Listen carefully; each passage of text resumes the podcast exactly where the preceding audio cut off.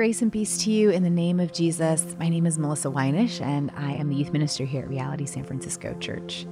Today, we're reading and occasionally pausing to pray through 2 Corinthians 7. We hope that during this recording, you'll feel free to pause at any time if you need more time for reflection or to write something down.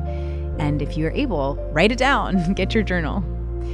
Before we start, we're going to take a few minutes to be quiet, to open prayerfully to God's presence with us.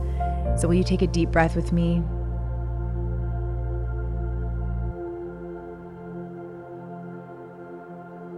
Be still.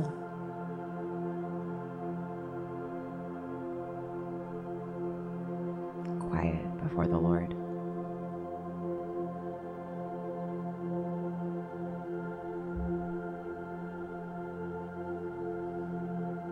As we read through 2 Corinthians 7 together now, listen for a word or a phrase that stands out to you.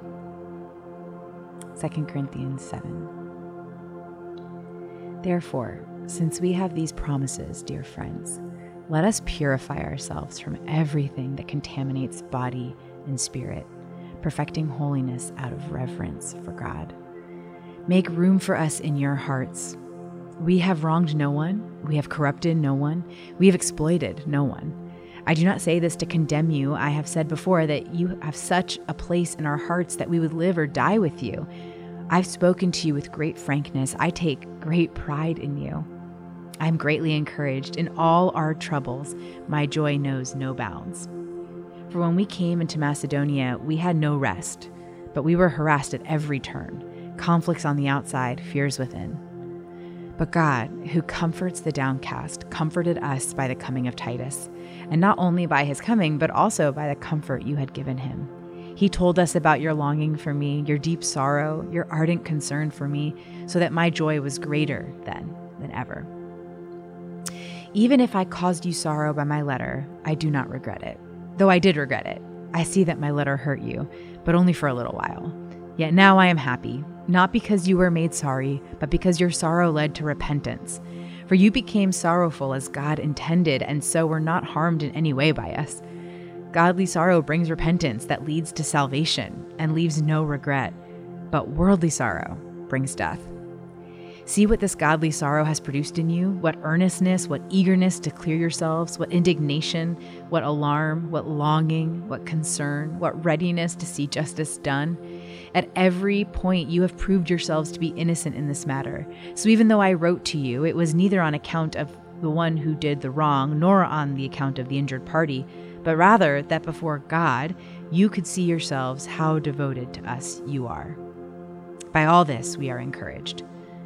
In addition to our own encouragement, we were especially delighted to see how happy Titus was, because his spirit has been refreshed by all of you. I had boasted to him about you, and you have not embarrassed me. But just as everything we said to you was true, so our boasting about you to Titus was proved to be true as well. And his affection for you is all the greater when he remembers that you were all obedient, receiving him with fear and trembling. I am glad I can have complete confidence in you.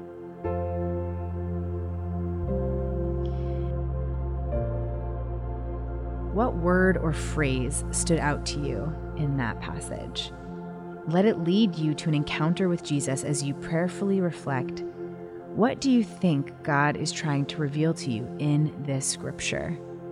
Pause, consider this with God for a minute, and write it down.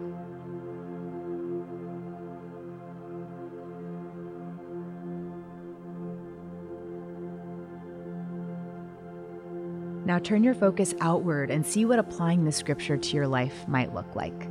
Consider prayerfully what is one way this scripture might apply to my life today? Take a moment, consider that, and write it down.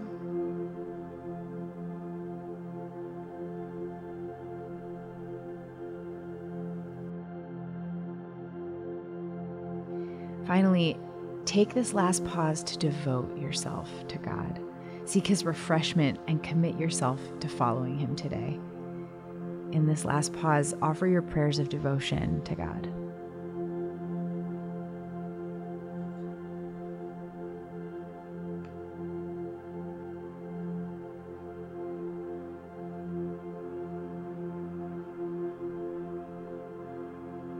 Thank you for joining me in today's bread reading. Tomorrow we continue reading from 2 Corinthians chapter 8. Grace and peace to you.